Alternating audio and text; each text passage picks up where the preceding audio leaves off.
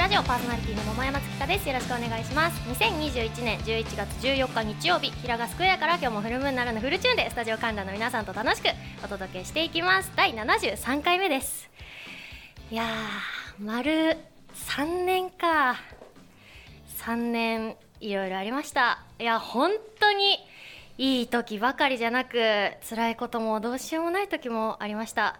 いつもみんなで笑って過ごせてたわけじゃない時もありました。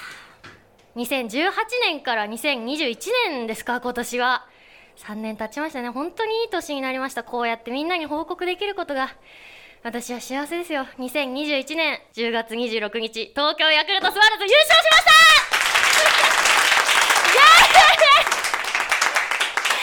優勝しました。まさヤクルトが1番セカンド山田2番センター青木3番ファースト坂口4番レフトバレンティン5番ライト雄平6番サード川端7番ショート西浦8番キャッチャー中村9番ピッチャーカラシティこんな感じですかね私の2018年の打順は。村上くんの初ホームランが出たのもこの年でした。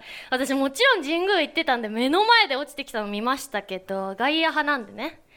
最下位の翌年でしたよ。最高勝率。盤石のスタメン。ベンチも充実して畠山和弘藤井亮太大好きでした。大引き立山大好きでした。そうこの年はねカープ3連覇だったんでリーグ後半手も足も出なくなったんですけどとてもいい年でした。そこからまあ暗黒時代が続いたんですけどね。翌年2019年再開。その翌年20年再開。しかしですよ。2013年2014年最下位が2年連続の年があったんです。なんとその翌年2015年優勝してます。阪神の能見から雄平の初サヨナラタイムリーで川端を返して優勝した年でした。激アツ。こんなシナリオが3年で起こってるわけですよ。さあ去年最下位一昨年最下位2年連続最下位だったヤクルト今年優勝しました。改めて。いやー今年優勝ですからね。まあでもここでちょっと気づくわけですよ。まことしやかにささやかれている。ヤクルト3年周期説まさか来年再開かと。かもしれないですけどでも今年はですね大型 FA がないんです。小川石山山田で去年は冷やしがしました。FA ってあのフリーエージェントのことなんですけど端的に言うとどっかの球団に行ってもいいよっていう権利がもらえるんです。国内だとドラフトで入ってから7年高卒だと8年って決まってるんですけどやっぱ強いチームに行きたい年俸を上げたいとか家族とかチームメイトの環境とかいろいろあって、まあ、移籍考えるわけじゃないですか。いなくなったら寂しいし来てくれたら嬉しい。それが今年ヤクルト FA 権持ってる選手いません！なこれ何がいいって優勝したベストメンバーで翌年も戦えるってことですよ。で1年間力を貯めた若手たちがどんどん育ってくる。誰一人かけることなく。本当は今年シーズン始まる前ちょっと不安でした。キャンプってあるじゃないですか。オフシーズンに沖縄でとか聞いたことあると思うんですけど。今年のシーズン前のキャンプがまあ、毎年なんですけどどの投手がフォームを変えたとか球速が上がったとかバッティング練習変えてみたとか球を見れるようになったグローブ変えたとかそういう勝つためにこんな成長してますせみたいな情報をファンは楽しみにしてるんです。キャンプで。一方ヤクルトですよ今年。奥川が投げる球を古田がキャッチ。打席には山田が。世代を超えた奇跡のシチュエーション。これしかなかったニュースが。選手がどんな成長してるか全く分かんなくって超不安だったんですもう野球選手をタレントさんとして見てるみたいな。ヤクルトファンはね。ニュースになってたんですけどまあ阪神、巨人と抑えて今年ヤクルトがね優勝したんですけど先日優勝雄平引退セレモニーがあの収録数日前にあったんですけどコロナ禍じゃなかったら私は喉が引きちぎれるぐらい 感謝を伝えてました。なので本当に先週までの3年間いい3年でした。ありがとうございました。ではないんですよ。これムーラジ聞いてる人え？って思ったかもしれない。思ってないかもしれないんだけどムーラジがですねなんと今週で4周年を迎えましたはいありがとうございます。こんなんだから野球ラジオって言われちゃうんだけどね。改めて桃山月花のミュージックラジオ4周年ありがとうございます。大緊張の2018年11月11日初回オンエア。私まだ忘れられないですよ。もう進行で頭いっぱいいっぱいですっごい早口だったし。で2回目の放送では桃山が男と同棲してるかもしれないと話題になったり。桃山バンドから私バンドやってるんですけどバンドメンバーが出てくれたり。なんか音楽でずっと接してきた仲間と向かい合ってトークだけするっていうのが結構新鮮だったりとか。でギタリストの福岡直樹が登場した回は桃山が親知らず抜いた直後だったんですよ。だから喋れないと思ってキャスティングしたらまさかの全然喋れて 1時間ぶち抜きでトークしたんですけど、まあ、ぶち抜きといえばね三遊亭優子さん二階堂みなみちゃんグリーンピースさんの回などなどでもありました。アーティストからアイドルから芸人さんも出てくれていろんな方に支えていただきました。ミキサーも田所さんというおじさんだったんですけど舞さんというね。こんな綺麗どころが来てくれて。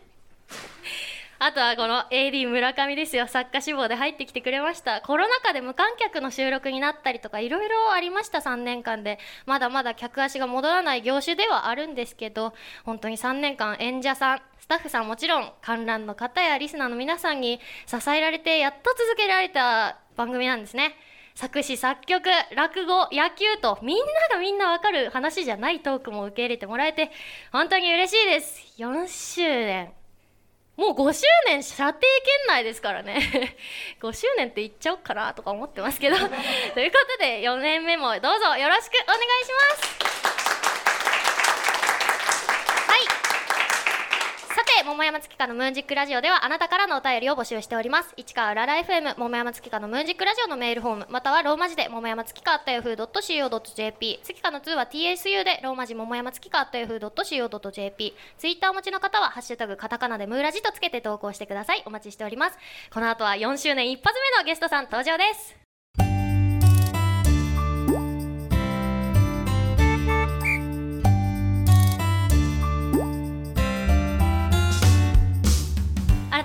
んにちは桃山月花です。それではお待ちかねここからゲストさんをお招きしてお話を聞きたいと思います。板野成美さん阿部恵美香さんです。拍手でお迎えください。よろしくお願いします。よろしくお願いします。では簡単に自己紹介お願いします。はい、ムーンジックラジオをお聞きの皆様はじめまして板野成美です。普段は役者やタレントとして活動しております。はじめましての方はぜひ覚えてってくれると嬉しいです。よろしくお願いします。そしてはい、えっと声優をやらせていただいています。阿部恵美香と言います。今日ラジオ初めてなんですけど楽しんでいきたいと思います。よろしくお願いしお願ますいします。はい。このお二人と楽しくお届けしたいと思います。なるみちゃん久しぶりだね。お久しぶりです。呼んでいただきありがとうございます。あれはいつですかね。でも2ヶ月前くらいかな。うん。えっと役者さんをやってるんですよね、はい。なんで役者なの？ていうかなんかあんまり触れていいかわかんないけどお姉ちゃんがガチガチでアイドルやってたじゃん。はい、私あの板野友美の妹なんですけれども、ん。なのであのヤクルトのね義理のお兄ちゃんが。そうなのよ。だから初めて会った時にこれが高橋刑事の妹かと思ってマジマジ見ちゃった。高橋刑事の義理の妹です。最高だぜそうなんです2日前も会ったばっかりなんでってさっき言ってて。そう最近あのベビーシッターで結構お姉ちゃん家に頻そう繁に行ってだよね。あるのでそうだよね。おめでとうございます。ありがとうございます。めいっ姪っ子で。だよね。可愛いよねどうですかおばさん。おばさん結構もうだから おばおばだですけど。おばなんですけど、うん。もうおむつ替えももうすべて結構マスターしました。面倒に良さそうだよね私ですか？あもう犬もねだからペットシッターとしても行ってたんですけど、もう赤ちゃん今ベビーシッターとして。えー、すごい。だ姉妹で子供にしてるの？あ全然あの私はたまにほんと週末行くぐらいなんで普段は刑事さんと。あ。とやってますけど。こもられてでも めっちゃちゃんとお風呂を入れるのとかもケッケもややったりするらしいですよ。ケッケ。私も呼んじゃおう。あ今日タオル持ってくればよかった。47番の。そうでさっきの話に戻るんだけどアイドルになりたかったくはないんだあねでもそれもありました。それこそお姉ちゃんが AKB の初期の A チームなのであはい。B ぐらいの時に受けたくて、うん。お母さんにももう応募していいみたいな感じだったんですけど、うん。まだ年齢がちょっと達してなかったのとなんか母的には AKB はねやっぱ同じぐらいグループに入るのはうんお母さん的にもちょっとライバルみたいになっちゃうのも嫌だし確かに女の子同士ってちゃんとライバルだもんね。殴り合ったら解決とかないもんね。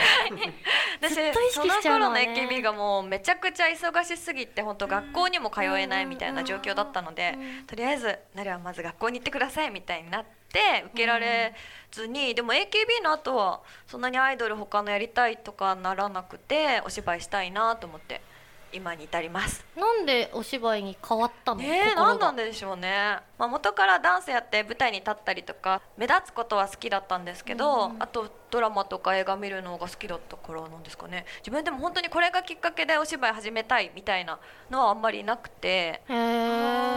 役者やってよかったとは思います？な思いますやっぱアイドルの方がそれこそね若い間のもう全盛期みたいのがあると思うんですけど、今はね、まあ、結構年齢上がっても全然大丈夫だと思うんですけど役者の方がもう結構一生できるっちゃできるじゃないですか、うんうんうん。だし確かに。いろんな役をやれるのは楽しいです。いい回答 本当にそう思います、お姉ちゃんと仲いいですか？仲いいですね。だから最近仲いいよね。結構写真撮ってるよね。うん。しかもその大学時代はほぼほぼもう2人暮らしみたいなお姉ちゃん家で一緒に住んでたんで、まあ、そこが一番結構濃く余計仲良くよ余計っていうかそれまでお姉ちゃんが忙しすぎて、あんまり一緒にあの過ごす時間ってなくて私がもう小学校ぐらいからお姉ちゃんはもう真逆の時間帯の生活で一人暮らしを始めてたのでなんかたまにしか会えない人みたいな姉妹っていう感覚はあったけどうん。なんかそんなにあお仕事でいないイメージだったのでその大学ぐらいが本当にもう一緒にずっと住んで仲良くなったって感じですね。へえ私友に友って勝手に呼んでるけど、友達づてに友に憧れて e モバ持ってたもんね。あ懐かしい。e モバイル。めっちゃ e モバイル。どうやるんでしたっけ？あんたなんかね。なんかあったよね。初あの新規で契約するとユニバーサル使用料の8円しかかかんないのへえ懐かしい。そう。二台持ちしてた。めっちゃいいモバイルそう。そうなんかあの安室ちゃんのねブーツみたいの入ってさ。懐かしい。懐かしい。あの時代は会えないだろうね。そうですね。一番の売れっ子って言われてたもんね。いやそうなんですか？そうですよそんな。番長だからね。お姉ちゃん結構本当家族愛はめっちゃ強いんですよ。だから忙しくてもお姉ちゃん企画で本当に誕生日会だったりいつもなんかやっていただくことが多すぎて返せてないからベビーシッターしとこうみたいな。いい姉妹だね。やってもらって当たり前だと思っちゃうもんね私。いやいい子だわ。じゃあエミカさんの話を聞こうかなと思うんですけど初めまして。はじめまして。声優さんだなって思いました。うん。めっちゃ綺麗な可愛い声。なんで声優さんになったの？あのもともとお芝居が好きで、声優って何でもできるんですよ。うんあの人じゃなくてもいいんですよ究極、それができるのって声優だけだなっていうのがあって。虫とか？そうです。あの頭の上に乗ってる近いわーみたいなやつとか。ああはいはいはいはいはいはい。わかったかな？わかったわかった。大丈夫かな？あの見るもでポンレベルのちっちゃさの。ああれね変身用のアニメとかで出てきそうななんか上で喋ってるわーみたいなことかです、へー声優さんってすっごいレッスンのイメージあるんですけど、はい。そういうのってあるんですか、レッスンは特にはなくて自主的にうん、いろいろ通ってる。あそうなんだ。ワークショップとか。事務所がやってくれてるんじゃないの？あえっとその前に養成所に通っててあでそこから事務所に入ってそこからはレッスンとかは特にないので声優さんって何するの？養成所って。お芝居です女優としてのイメージのお芝居？声の？あーどっちもやってました。声優さん今舞台めっちゃ出ますもんね、うん。なんかせっかくなんで声なんか聞いたり。えー、なんだろう。どんなやつだろう。男の子の声でできます？あのー、初太系だったら。ああショタあのー、小さい子系ですね、できるかな？僕ね大きくなったら宇宙飛行士になるんだ！みたいな。かわいい。本当にも絶対なるしね。将来なるしうね。小さい感じのかわ感じなんですけど。いい。へえじゃあ真逆でおばあちゃんとか。おばあちゃんできるかな？お姉さんでもいいですか？あもちろん。あじゃあスタッフが村上って言うんであ下の名前京一だよねきょうちゃん一緒にお風呂入ろうとか言って。どうですか？えでも多分可愛くなっちゃいそうなんですけど。うん可愛いのもうどいうけぞ。るかなきょうちゃん一緒にお風呂入ろう。こうなっちゃいますね。私がやると可愛くなっちゃうから。恥ずかしい。何も言えないいや大成功ですよ。マジで照れてる。マジで可愛くない。ですかもうダメだ声優さんっていいですねこれが。自主練って？自主練って何するんですか？アニメを見てそれを全部書き出しちゃうんですよ。パソコンとかで。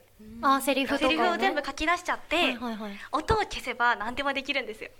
あーセルフアテレコ。そうですとかやっちゃいます。へえ私一回だけ声入れしたことあるんですけどええ全然できなかった。あのリップが合わなくってやっぱ変なタイミングで喋り出しちゃったりとか喋り終わりが合ってないとおかしいから大変だった。難しいですよね。難しい。しかも私のお芝居に私の声を後から入れるだったからあ自分の間でできるはずなのになんかできないんですよねそんで結局もう多分ね13回ぐらいやって合わなくってで私魔法使いの役だったから水晶を顔の前にあるっていう後で CG 入れられて口隠されて で無理やり公開した。から本当になんか向き不向きというか声が合う合わない可愛いかっこいいとかじゃないんだなって思った。なんかそのタイム感のセンスもあるんだなって思ったえお仕事の時って事前にここに合ってますっていうその映像を自宅で見れるんですか？えっとものにもよるんですけど見られるものも多いです。いただいてあじゃあ練習してってこと？そうです。ただその台本にタイムが書いてるわけではないのでなんかありますよね想像で。台本の上のところにすごい。なんカンマなんだみたいな。ああめっちゃ書きます私しとくと真面目なんだね。実は。そんな感じですかね。お話ありがとうございます。この後はお便りのコーナーです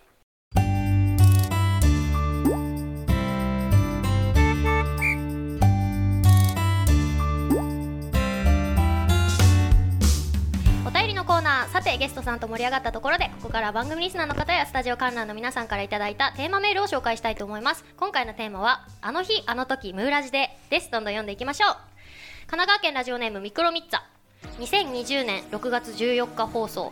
これが僕のムーラジでのメール初採用でした。あれから1年と半年近くが経とうとしています。桃山さんのおかげで僕は立派な大人になりました。ありがとうございます。素敵。めっちゃいいやつだったミクロミッツァ そう収録にも来てくれて。大人になったんだね。ありがとう。続いて東京都昭島市。ラジオネーム一重で何が悪い。去年12月に放送されたムーラジの公開収録に参加して自分の笑い声や声が FM の電波に乗っかった時はとても新鮮でした。そうだよね。ははははとかちょいちょいみたいな声結構拾ってますからねそこにマイク置いて。本当だ推しの桃山と共演できて嬉しかったんじゃないかな。ひとえくんも。続いていきます。ラジオネームカレーハンバーグゴリラ。4周年おめでとうございます。ありがとうございます。最近録音の舞さんの声がたまに入ってきたりしてスタジオの和気あいあい度が上がってきた気がします。さて4ということはホームベースに帰ってこれたということですね。おお素敵。いや無理やりすぎるだろ。えでも一点取ったじゃないですか。やったぜ。ありがとうそうね。一年一年つないでね。これ大事ですわ。ありがとうございます。舞さんもありがとうございます。もう一点取りましょう。続いて神奈川県ラジオネーム首位打者伊藤ゲストさんを尊重したいのでどの回とは言えないんですが桃山さんがトークやリスナーからのメールに対して必死で魅力を伝えているのに全く響かず心が折れる音が聞こえた回は名場面だと思います。タイムスリップでその場面を見に行けるなら桃山さんの肩にそっとバスタオルをかけてあげたいです。灰になった回ね。どの回とは言わないんですけどあのゲストに来てくれた子と全く波長が合わなかったっていうかいやいい子なんだけど本当に合わなかった。初めましてだったんですか、うん初めましてでした。どういう合わなさだったんですか？すっごいやる気がある子なんだと思うんですよ多分。多分ね。だから例えば「普段何してる人ですか?」って、まあ、最初に聞くでしょ？あ何でもやってます。あそっか。えーっと音楽とかやりますか？私音楽やってるんですけど。あ音楽やりますえーっとどんな音楽をしてますか？全部できます。みたいな。うんとアグレッシブに何にもできないっていうか、まあ、こっちがねこっちがね何も。そう。だからなんかお互い頑張ってるだけみたいな。そう。のれん押し相撲がありましたわ。続いていきます、はい。東京都昭島市ラジオネーム一重で何が悪い。あまりにも会話のキャッチボールが成立しなかった回がありました桃山さんの心がぽっきり折れた瞬間がラジオ越しですがはっきり分かりました。去年の7月さんが来られた回でした。おい名前言うな！これですかね。ですかね。ピーってなってます。続いてラジオネーム埼玉のマッさん。こんにちは。お鍋の美味しい季節皆さんは何のお鍋が好きですか？今 ?4 周年メールじゃない。何のお鍋が好きですか？もつ鍋ですね。あいいね。何鍋好き？これはキムチですかね。あイメージ通り。通りですか？キムチ鍋食べてそうですよね。どういうイメージやだ。臭そうじゃないですか？本当だ。ごめん。ななんだろうね。なんかキムチって女好きそうじゃん。あー。うん焼肉屋行っても肉食わずにキムチ頼んでるみたいな。そんな人います？わかんない。偏見。女友達がいないから。偏見。焼肉でキムチだけってやばい次いきます。はい。ラジオネームマッサマン元年。僕とムーラジの出会いは小5の夏。小五すごい。家族で川にバーベキューに行った時でした。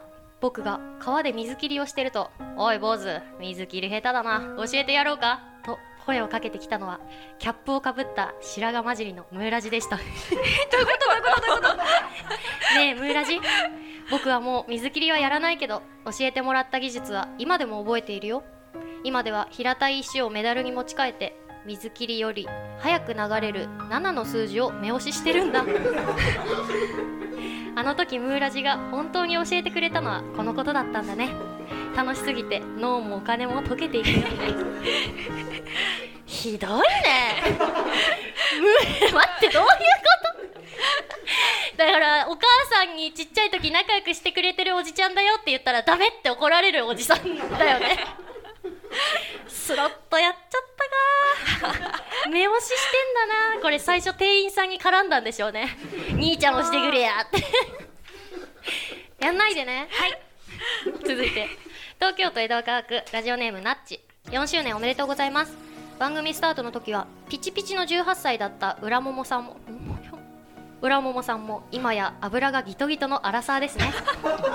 24歳です。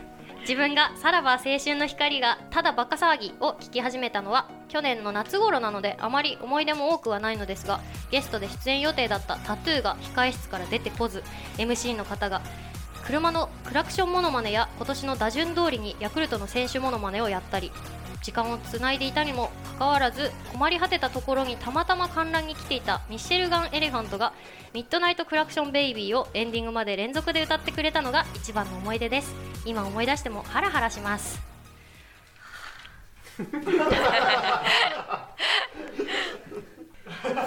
これ破いといて。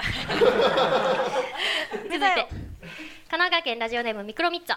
ムーラジで桃山さんがミクロミッツァは友達が少ないと勝手に決めつけていた時には衝撃を受けました。なんでこの人は僕に友達がいないことを知っているんだ？もしかして桃山さん超能力者だったりしました？そうミクロミッツァっていうね毎週送ってくれるリスナーが友達が絶対いないの。少ない少ないっていうかいない。ゼロですか？ゼロだろうな。続いて東京都昭島市ラジオネーム一人で何が悪い。ムーラジでは必ず桃山さんのオープニングトークから始まるのですが未だに忘れられないのが枕営業の話ですね。初めてムーラジの公開収録に参加した時この話から入って笑いをこらえきれなかったのを覚えています。そう私枕営業してたんですよ。どどあのそれはあの それは本当の方ですかね？ねわかんないですよ。どっちだろうな？どどこも何をを返していいかちょっとわからん。あのね枕のなんかこう使ってみてこういう寝心地ですとか。あそっちの枕営業ですか？そ頭の角度がどうのっていうのをそのなんかタレントさん誰々が使っています。この商品みたいななんかそういうパッケージのとかあるじゃないですか。宣伝みたいなのの私がそう東京西川のなんかブランドをやらせてもらったことがあって枕営業をしてた。何か問題でも。本当だった。ドギマギしました。ね。続いて。神奈川県ラジオネーム首位打者伊藤。僕が思うムーラジの名場面ですがルーキーの桃山さんがベンチから指示でペタジーニを敬遠してマウンドで泣いているのが 印象的でした。勝負したかったなあれはな上原なわかんないわかんな。いわかんないなわからないです。上原ペタジーニわかります？聞いたことある？マジか。うんペタジーニっていうすっごい外国人助っ人がいてヤクルトにね、まあ、巨人に取られたんだけどこっちの方が悔しいわ。でそうペタジーニまあすごい打者ですよ。そう想像通りの。で上原がよし勝負だと。こいつを打ち取ってあるぞで投げようとしたら敬遠のあのサインが出て勝負させてくれよって俺の球で負けさせてくれよって悔しくてマウンドで泣くっていう。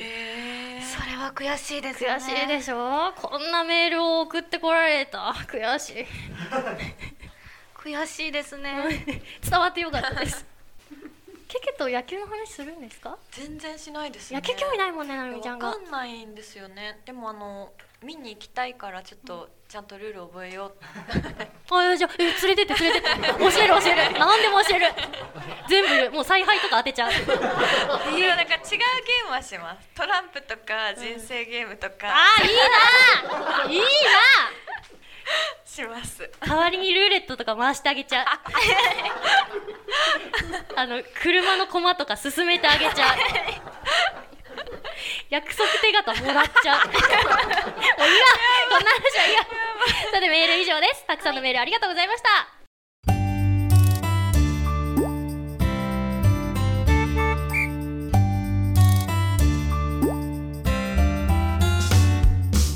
そろそろエンディングのお時間となりました。今日のゲストは板野成美さん阿部恵美香さんでした。今日の感想と告知があれば聞いてもいいですか？はいもうすごい楽しい盛りだくさんの30分でありがとうございました。たくさん笑いました。であの告知なんですけれどもまず12月8日から12日に俳優座でそして龍馬は殺されたという舞台に出演します。あのチケットもう発売されてますので、まあ、こんなご時世ですが来てくれるよって方はぜひお待ちしております。そしてキンキンですと11月15日にマースター下北沢店ノーレート麻雀の健康麻雀店なんですけどゲストに行きます。あと年明けにフォトブック初のフォトブックも発売しますので、こちらまだ予約とかはまだなんですけどあのツイッターなどで情報公開待っていただけたら嬉しいです。よろしくお願いします。ありがとうございます。そしてはい。えっ、とまず初めてなんですけどあのお二人がめちゃめちゃ温かくてもうすごあーよかったです。ごく楽しかったです。あで告知なんですけど、来年1月発売予定なんですけど知っていただいてる方もそうなんですバトルスピリッツコネクテッドバトラーズというゲームにですね出演させていただくことが決まってまして可愛い柏木風子ちゃんのお声を担当させていただいております。こちら実は今予約受付中でしてさらに予約だと特典のカードもつくみたいなのでぜひぜひ予約をしてください。